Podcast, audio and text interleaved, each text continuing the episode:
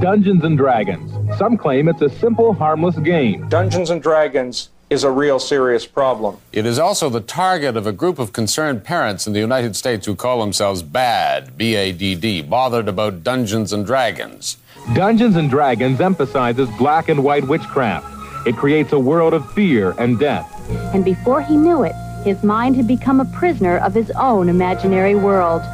This is the teaching of the occult. This is exactly what we were introduced into in Star Wars and E.T. Just because that sentence is symmetrical doesn't make it not nonsense.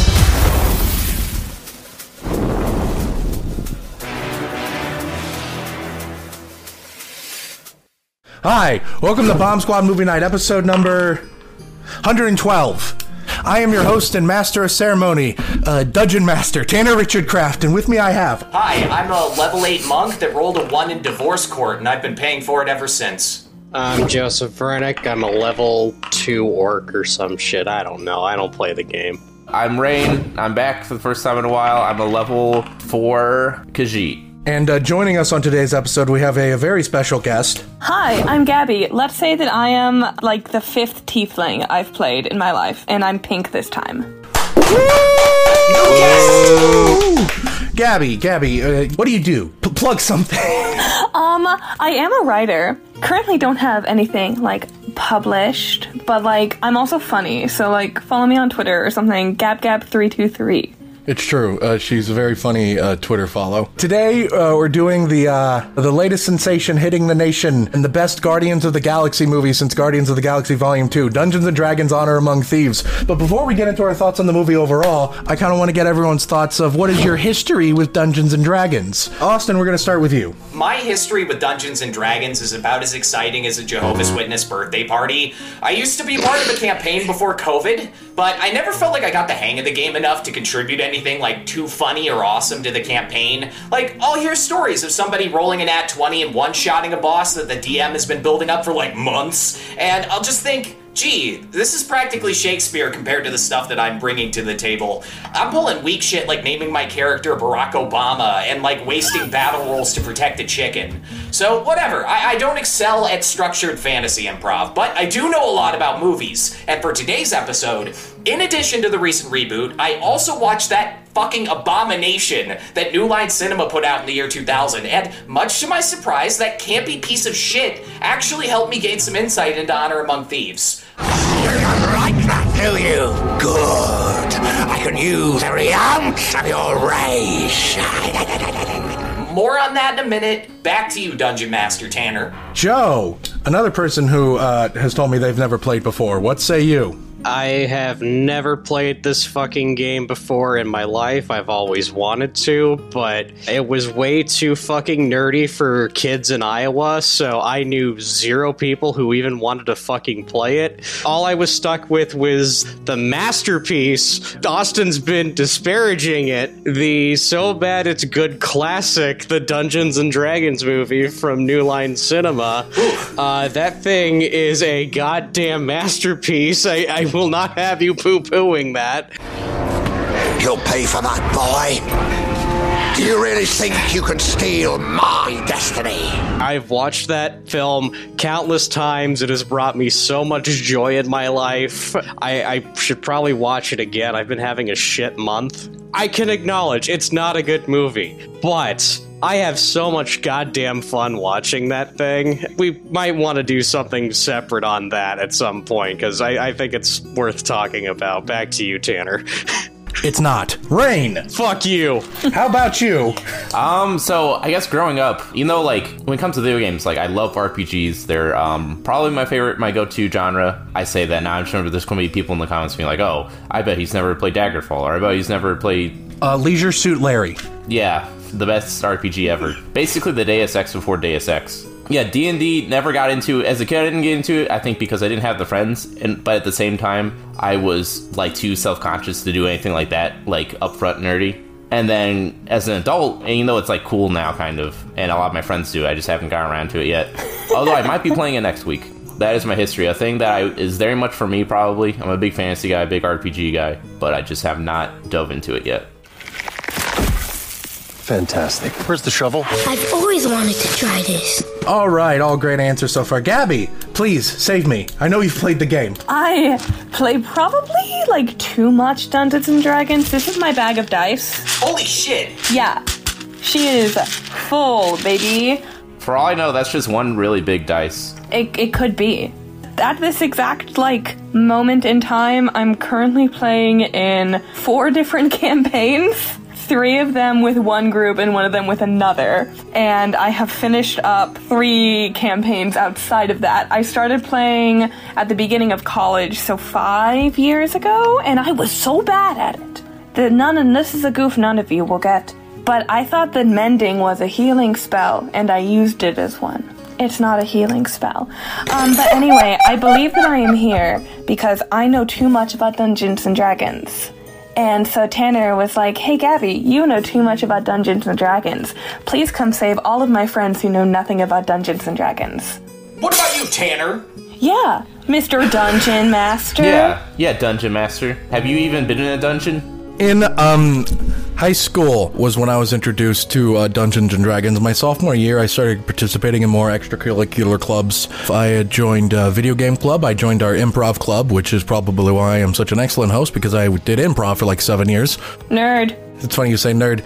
In sophomore year, one of the clubs I joined was a club called Nerd Club. Not a joke. That's what it was called. You know him because you guys were in a nerd club together. And in Nerd Club, I was introduced to Dungeons and Dragons. The teacher sponsor was the DM.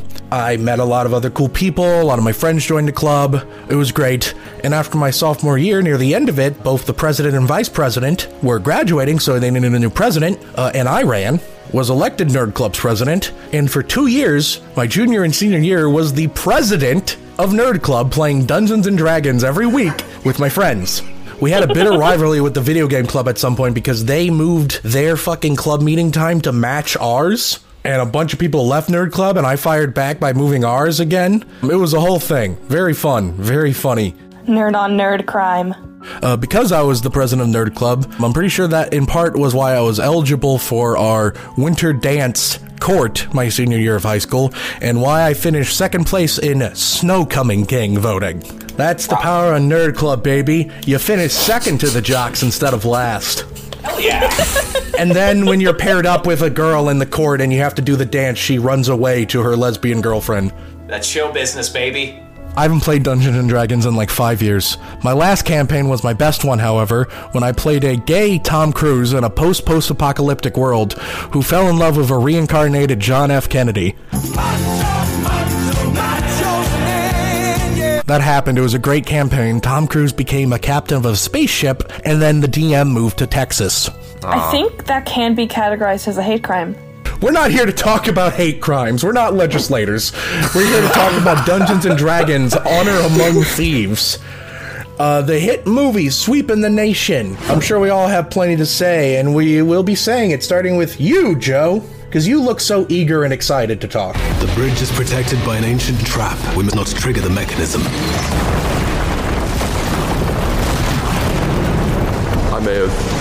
Triggered the mechanism. Uh, it was fine. I had a good time watching it. I got a really cool pin because I went to an early screening of it. I don't have it on me. I just think they're neat. I, I think my biggest issue overall with the whole film, though, is um, it pokes fun at itself a little bit too much for my liking. Which, don't get me wrong, for something as nerdy and goofy as shit as Dungeons and Dragons, having that, like, certainly helps but I think there needed to be more characters in it that took that world deadly seriously, which is why like my favorite character in the film was probably uh he wasn't an elf, what was he? He was a paladin, Regé-Jean Page. He plays his role deadly seriously and is like the best character of the whole film. And I wished that there was more of him. I understand why there wasn't more of him because he's just too fucking good. The movie would have been over if he stuck around, but I, I, I think it just got a little too far into the comedy, and that's probably what you get when you hire comedy directors. But what we got, I can't exactly complain about. The set design's pretty good, even though it is kind of distracting at one point because I'm pretty sure they filmed at Hogwarts. Uh, the action's fun, the effects are fun, the performances are fun. It's just a fun film. Great stuff, Joe. Uh, Rein, you saw it with me. We we are the ones that saw it before everyone else. Yeah, it kind of makes us the true dungeon masters of this whole thing in a way, if you think about it. Man, I'm going to be so original right now. Hey, is this Guardians of the Galaxy with uh, fantasy? Oh, uh, yeah, it basically is. So, I, I, if the short version of my review is this is like one of the, like the more solid MCU movies. If you like inherently hate the formula of a Marvel movie and like just like can't stand them, you're not going to like this. If you like them but just don't like them when they're not great, but you like them when they are great, uh, you'll probably like this. Which is to say, it's like a it's a light, breezy action comedy uh, with high fantasy flavor. As someone who, um, I don't know, in my head, I see myself as Mister Hates Quips because of just like how much that style of humor um, is just everywhere these days. So it's kind of made me kind of sick of it. But um, for whatever reason, it worked for me here. I can't quite put my finger on it. It might just be it was just pretty sharp, which is surprising because I wasn't really a big fan of the creative team's last movie, A Date Night. That movie did not work for me. So so close. Game night. Both of them, not a great time, in my opinion. Three bags of Tostito scoops, I notice. There was a special on these tonight. Three for one. Three for one? Yep. How can that be profitable for Frito Lay? But this is a good time. I guess another thing is I'm very much predisposed to liking every single heist movie ever. It's like almost impossible for me to dislike a heist movie. I don't know if there is a heist movie I've seen that I dislike. And same to a lesser degree with fantasy, like to a much lesser degree. I'm a big fantasy boy. So those two things together in a movie, I'm kind of pre-programmed to like it already. In fact, so much I'm actually was quite upset at this movie existing because I came up with like an idea for like a high fantasy heist movie like in college, and I was like, oh, I should do that someday. And then I haven't done it, and because I didn't do it, someone did it before me, and now I'm angry at them like it's their fault that they put work in that I didn't put work into. Good movie. Back to you, Dungeon Master. Great stuff, Rein. Um, for the record, there will be no shitting on game night in this house. Mm-hmm. I mean, you shitting on game night. H- how can that be profitable for Frito Lay? Gabby, what did you think of the movie?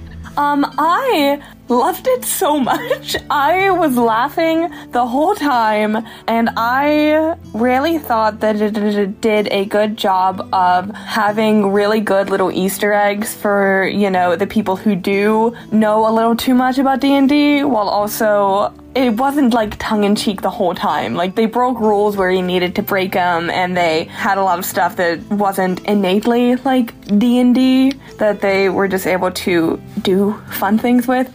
The higher the intelligence of the prey, the more likely they are to strike. I think that they like walked the line really well so that it was reachable, but like also the big D and D fans had a grand time, and I just really loved it. My only complaint is that it wasn't gay enough, and in that I mean there was it wasn't gay at all. Whenever D and D is incredibly gay. It is. As a general rule, um, I have a deep and unabiding love for Chris Pine since I was about ten years old, and also I really like Regé-Jean Page because Bridgerton, and I really love Justice Smith because of Detective Pikachu. So like the cast was in my favor. Oh, I do have a secondary complaint is that, and I get why they did it, but Doric the Tiefling, played by Sophia Lillis, it was big lame that she was just a white girl. Tiefling can be a Crayola box of colors, baby. I have played a red one, a purple one, and a blue one, and it's great. It was a budget thing. They they did some Yeah. tests to see if they could make her a certain color, but it was too expensive.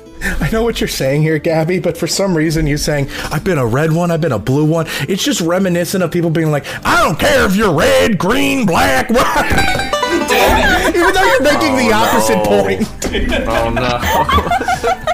if only they had that Guardians budget and could make somebody a color. Maybe if we get another one. Finally, color. But yeah, I loved it. Back to you, Senor Dungeon Master. God damn it, you were so close. Austin, go. Before I crack this baby right open, as the clerics like to say, God I, damn I it! some startling news. So, Honor Among Thieves has been in development since like 2013, a year known to the elves as the golden age of Macklemore. And after some phone calls and several nat 20s on persuasion checks, I discovered that every episode of the Netflix show Stranger Things was actually viral marketing for this movie.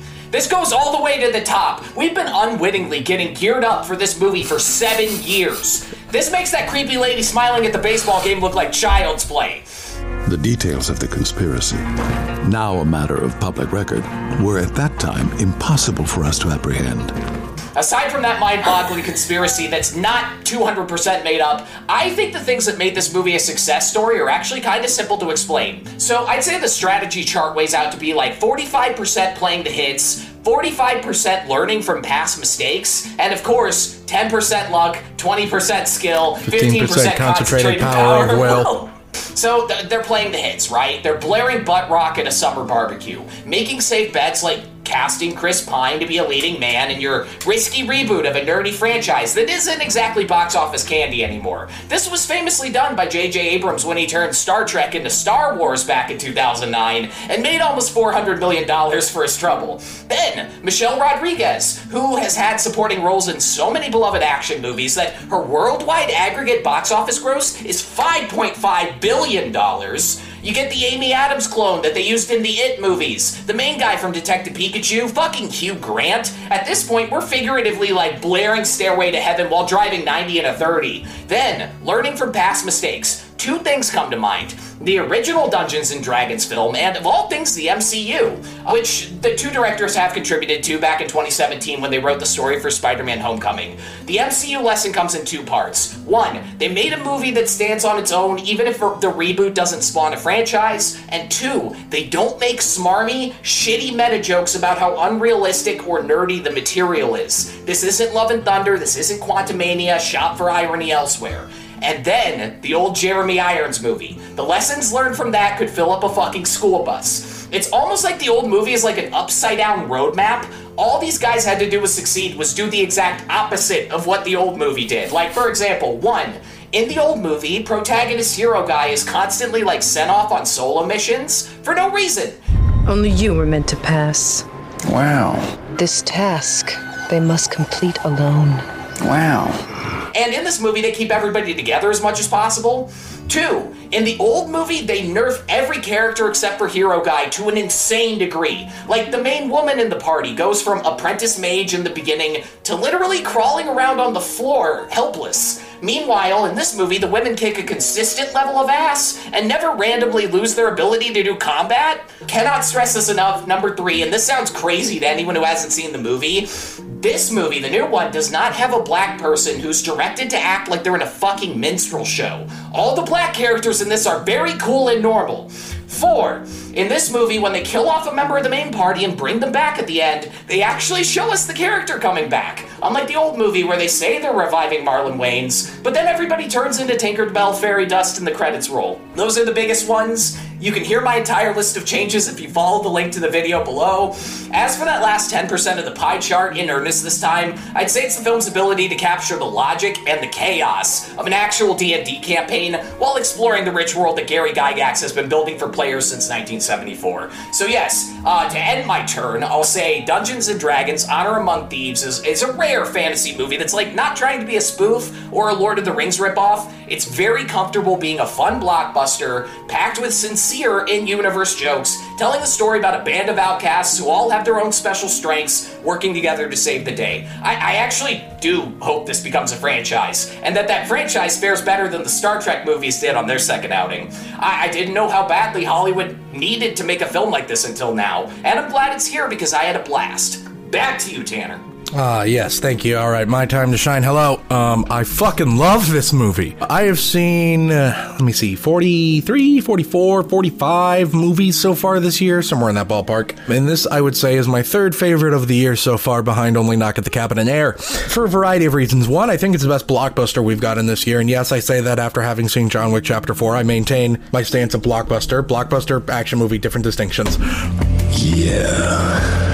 And for me, what works about this is like what Austin was saying, how it feels like an MCU movie, except, you know, not a bunch of meta ironic uh, textual comments that is making fun of the uh, text that it comes from and wouldn't exist without. But more than just that, moments of emotional sincerity are given time to breathe.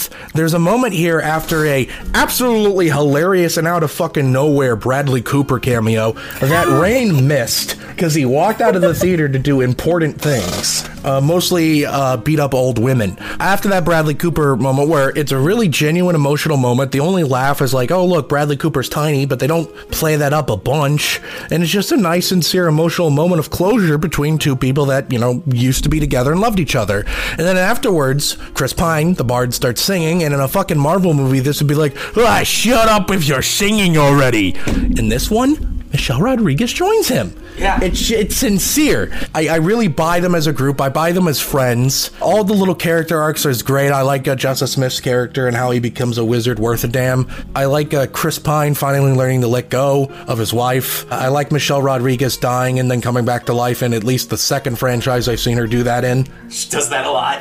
This movie and Fast and the Furious, same movie if you think about it. Familia. so many other things I love. I love Roger Jean Page. I know I'm butchering his name. I love his character, the Paladin, as the total. The DM invented this character so he can show you his really cool bridge puzzle that one of the players immediately fucks up. Classic.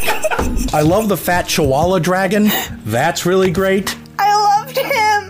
I loved him. I love how this movie does the impossible. Make me want to punch Hugh Grant in the face because he's a smug bastard. I usually find Hugh Grant to be charming and uh, heartwarming and call me Hugh. My phone number is th- This information has been redacted by the editor. Please, I'm free on Tuesdays. But in this movie, I actually wanted to punch him in the face because he plays a perfect fucking douchebag. And the action stuff I thought was really good. In this movie, I knew going into it the comedy would be pretty top notch, coming from the creators of Game Night, one of the best comedies of the last 10 years. So I was expecting lots of laughs. What I wasn't expecting was just the really great action set pieces. That was really nice, and it really added to what I thought was an overall fantastic uh, picture. And that ending moment near the end where like Chris Pine does let go of his wife and brings Michelle Rodriguez back to life. I really loved it. It even earned the fucking stupid montage of why the characters are doing this thing. It, it earned it because it was just played with absolute sincerity. It's a great movie. You should check it out so it can become a franchise. And we'll have more to say about this great movie after this brief commercial break. Be whoop. I have spells. I'm going to fly. You don't have enough points. I am the maze controller. And I have absolute authority in this game. Game? Game.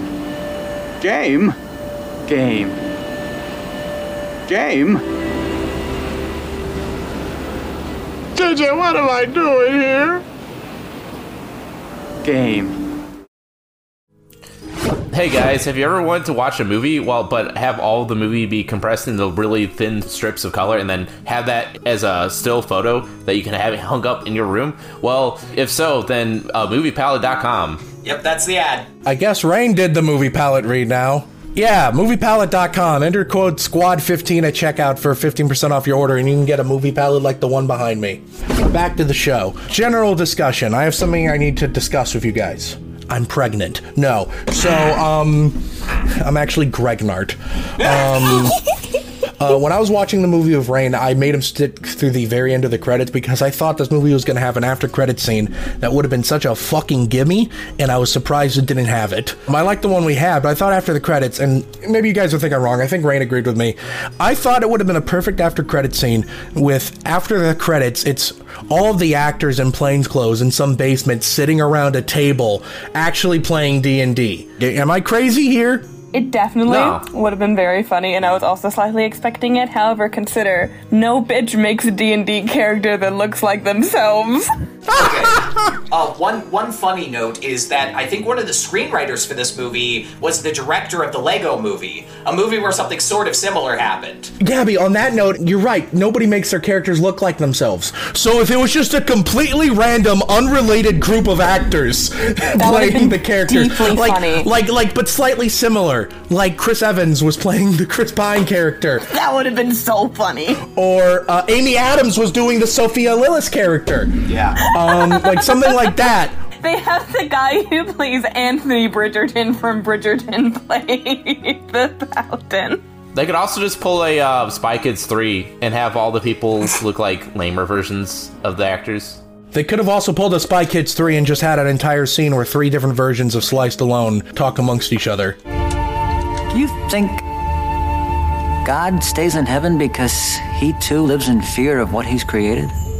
My audience had a really good time with this. What's everybody's favorite joke in the movie? Or favorite just, you know, funny part? My favorite joke was at some point in the movie, I think Sophia Lillis' character said something like, and then who among us? And then I went to lean over to Rein to go, among us? No. And then the random, like, 17 year old girl two seats to the right of Rein beat me to it. God Like, out loud just went, among us? And I went, oh, god damn it. I'm a teenage girl. My favorite joke, without a doubt, was uh, when it, when they flew off like for their whole escape plan, and then the guy's like, We approved your pardon!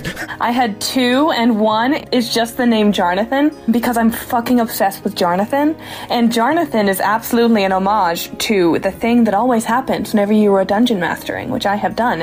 And that's whenever somebody asks you, you're talking to a character, and they're like, oh, well, what's your name? Then you have to pull a name out of your rectum.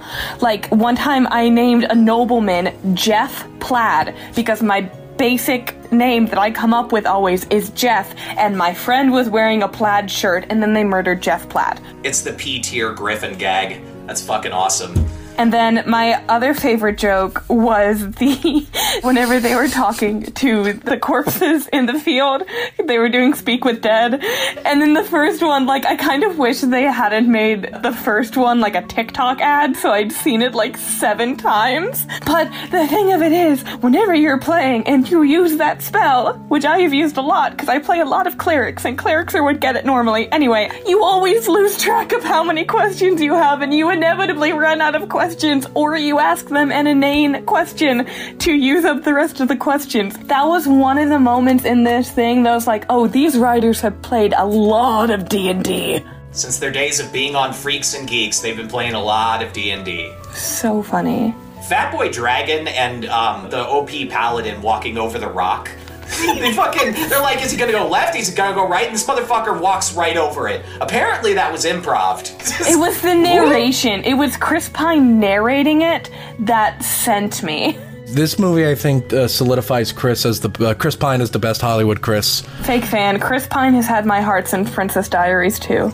To get back to my love of heist, like there's still a good movie in here, even if you, even if it wasn't like a comedy. It's a fun heist. Like they're they're playing like with the mirrors and having to like yeah use the portal gun. That spirit of like outwitting the opponents of like you know using just physical force. Uh, that spirit that like comes kind of with the heist genre. They even continue that with defeating the evil witch, which I think was really fun. How like the bit where like the money's coming out of the guy's mouth from the big parachute them saving the town by just like using their greed and then just handcuffing the lady when she like that, that's really clever it's really fun I think the thing that made you laugh the hardest throughout the entire screening Rein was not the, but we already approved your pardon. It's when they used the portal gun and I leaned over to you and said, now Yeah. you're thinking with portals. because it's like oh they literally are it literally is just a portal gun This is it. This is the best we get. It's like how Akira fans only have Chronicle. Like fucking, this is the Portal movie now. I've never heard consistent terminology for this, but you folks know when like a movie starts like sending a camera through fucking doors and windows using like CGI. Like like David Fincher made this kind of thing really popular with Mhm. stuff like Fight Club, and he's one of the best in the business with like doing it in a way that doesn't look stupid. But like this movie had a lot of impossible CGI heavy shots that fucking rule. Like when Doric is escaping from the castle and shapeshifting the whole time. Oh, that was so good. That kind of stuff usually looks bad, but this movie nailed the CGI in a lot of places, even while using a lot of it. And unrelated to CGI, but that bit with her uh, wild shaping into all the animals. Oh, the oner! Yes! That's one of the things that they did that they fully changed, like what is possible in D and D. Because unless you're a very max level archdruid, you are unable to wild shape more than twice a day. And so, like, she wouldn't have been able to turn into the fly and the mouse, and that's it. But it is so much better that they made that whole sequence because it was so much more exciting to watch. It was so funny. And then we got the lead in to uh, Michelle Rodriguez's deer joke, which was such a dumb joke, but I loved it. Everything was worth it for that deer joke. It was such a good choice. Oh, and then the, with with you mentioning CGI, they also like did so many cool practical effects. Jonathan was a practical effect. Did you see that uh, BTS thing on Twitter where, uh, in order to get that crazy cool shot of her breaking into the the wagon that had all the art, they made a set that would fucking move like so, you know, pivot the camera, and then they would pivot the walls around the set. It was, so cool. They did that practically? Holy fuck. And I just love that they had they had Jonathan the Aarakocra be practical, all the Dragonborn there, like the dragon people were practical, the Tabaxi, which was like the cat slash furry, that was all practical, and like oh, it was just so freaking neat. I, I bet the directors are really happy they left The Flash to direct this. They, they, they entered the good timeline. Well, considering how much of a shit show The Flash yeah. became, right? uh, unfortunately looks good. God damn, I wish that movie looked bad. Ezra Miller, you're a shit stain. Why does this look fun? You know, I've waited my whole life for a Flash movie, and when I finally get a Flash movie, they make it a fucking Batman movie, and it looks good. Sorry, this is unrelated. yeah. I'm not mad. I'm not mad. The action is like really good, like surprisingly like really good choreography. There's this one shot where they're all trying to kill the big bad lady, and they're all using magic oh. on her at once. And I feel like I've been waiting Oh, years so for a cool. shot like that from all these superhero Yeah. movies. And the D&D movie did it first. Whoever's making the Fantastic Four movie, do that shot in your fucking movie or you, you lose. The director of WandaVision is directing the Fantastic Four movie. I have so many thoughts about Okay. like the spells in this movie because again, I'm a dweeb and I mostly play casters in D&D. So like pretty much all of the spells that they used throughout the thing, I was able to identify like okay, you know the bit whenever they had uh evil witch lady hand and then Simon the sorcerer hand. Yeah. Those were two different spells. She was casting one called Bigby's hand, which is a higher level spell, and then he was casting one called Maximilian's earthen grasp. Some spell names are fucking stupid. Um, Maximilian's Earth and Grass is like a fucking movie from the 80s about a guy that cons his way into being the top agent of a stock firm. Hell yeah. And then also, this is so niche that I thought was really cool is that like they established in the beginning like backstory dump, which also loved that there was a backstory dump, that Simon had been unable to like counterspell her time stop, which was, you know, the spell that stopped time, but then he was later. What I think is cool about that is that time stop is a ninth level spell, so which is the highest level spells can be, so this freaking wizard was busted.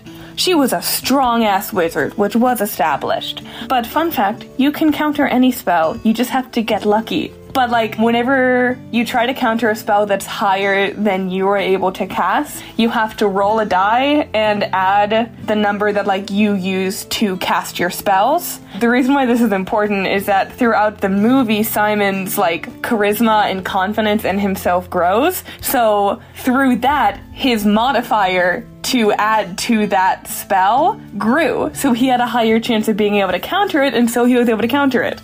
All right. Trivia corner. Uh, Dungeon Master Tanner. Trivia corner. Bum, bum, bum, bum. Oh yeah. Uh, everyone talked about the Bradley Cooper cameo in this movie, which was a pretty cool cameo, but there was apparently another cameo in this movie that a lot of people missed. Rage Against the Machine guitarist and frontman Tom Morello apparently has a cameo during the arena sequence.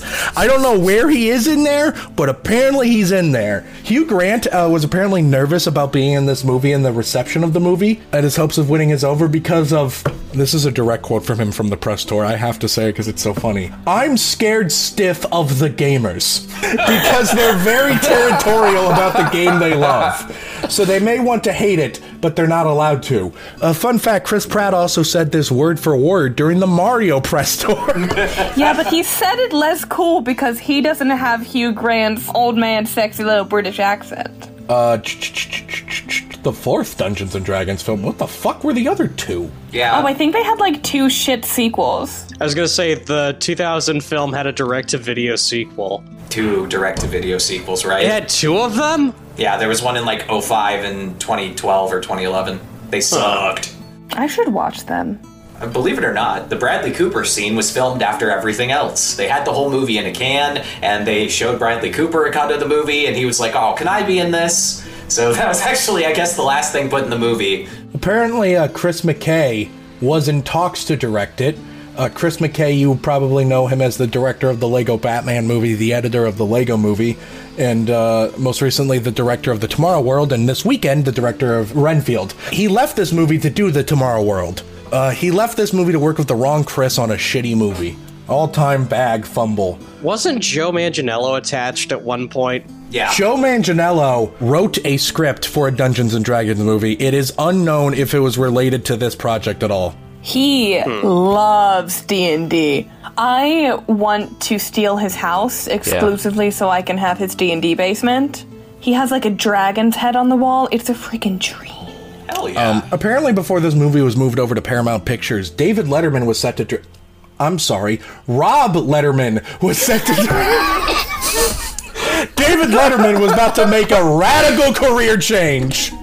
Rob Letterman was set to direct it, and Ansel Elgort was uh, cast as the lead of the movie. Terrible choice. Even the movies Ansel Elgort are good in, he often feels good in like in spite of himself. Ethan's gonna love this. The characters from the Dungeons and Dragons animated series from the 80s apparently appear in the maze sequence. In the cage. Yep. Yeah, it's super obvious. It's just the ones who look like absolute dorks. This film continues Michelle Rodriguez's inexplicable streak of dying on screen only to be resurrected. It's happened in four different franchises. It doesn't specify what the other two are. This is why Michelle Rodriguez declined to come back for Way of the Water. Jesus. I'm dead. She's like, I can't keep doing it. I can't keep dying. They can't keep getting away with it. They should have Michelle Rodriguez and um, Sean Bean be in a movie, um, but neither of them die. I agree. All right, uh, let's move on to final thoughts, everyone. Austin, we'll start with you. Clearly, this is the work of Satan, influencing today's children to roll dice and pretend they're monsters. And as always, Satan is great at making art. Amen. Damn straight. Rein, how about you? I'm pretty dang good at everything you would want from a big, you know, blockbuster crowd pleaser. I was not disappointed. This uh, was well dungeon mastered. This is your uh, favorite movie of the year and also least favorite movie of the year, is that right? It's the only movie of the year I've seen, I think, technically. Joe, what are your final thoughts on the movie? Movie, movie, good. I didn't have much to say. Obviously, I was pretty quiet throughout this, but uh, to quote Billy Bob Thornton in Bad Santa, Well, they can't all be winners, can they? Sometimes movies are just candy corn in an advent calendar. So, yeah. Gabby, your final thoughts? I have a deep desire for there to be approximately 17 more um, movies. Period. Just just movies. Yeah, Once we have 17 movies. more movies, we can stop. That's it. That's it. You know, it's just 17 more movies. Um, but no, I do have a deep desire for there to be just approximately a million more Dungeons and Dragons movies. Again, I'm definitely entirely unbiased, and I also dearly, deeply look forward to one of my DMs just putting all of these characters into his game as NPCs because I know he will do that. Mostly so I can flirt with Chris Pine. The Dungeons and Dragons movie is an excellent film. It's an excellent blockbuster full of pretty good emotional moments, excellent comedy, and uh, action sequences that make you go, yeah. The casting is great. It's like the best ensemble cast of the year, honestly. Everyone in it is hot. Uh, Chris Pine is dreamy. But, you know who else is dreamy? Who? The person watching slash listening to this episode of Bomb Squad Movie Night. Why did I go back to the Goddamn. fucking Benoit Blanc voice? Listening on any of the audio platforms we're on. Thank you oh so very much for listening. We really appreciate it. Go ahead and leave us a review. It helps boost us in the algorithm or something. I, I don't actually know what it does, but if you uh, leave one, I'll find it and I'll read it and it'll boost my ego. And if you are watching this on Spotify video, we hope you enjoyed this uncensored edition of Bomb Squad Movie Night. We can say fuck. If you're watching it over there, how about you mosey on down over to our Patreon and uh, give us money and shit? I swear to God, we're gonna have like actual credible rewards. I have a plan. I'm already working on stuff. And if you're watching this on YouTube, thank you oh so very much for watching. How about you go on down to the comment section below and let me know? Are you do you play Dungeons and Dragons? What did you think of the movie? Uh, do you think the movie was a fun adaptation of Dungeons and Dragons? Did you like it even if you haven't played? And uh, should Bomb Squad Productions uh, start a show where we play uh, Dungeons and Dragons? Uh, comment below and let me know. The first person that gives me an answer, we're committing to what you say. Oh no. That means you, Death Machine Star. And uh, while you're down there, go ahead and hit the like button so we know how much you like us. Hit the subscribe button so we know how much you love us.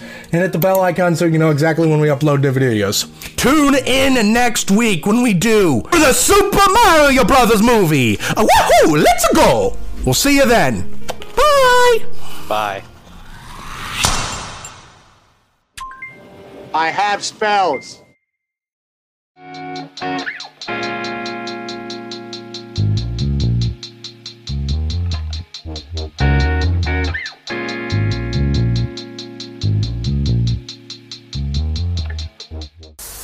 So are the Mets also New York? Like there's Mets. Yeah, New York is Yeah. Mets. Yeah, it's weird how some cities. I'm not a sports person, but oh, Oh, man. I wish I could hear him. Yeah, me too.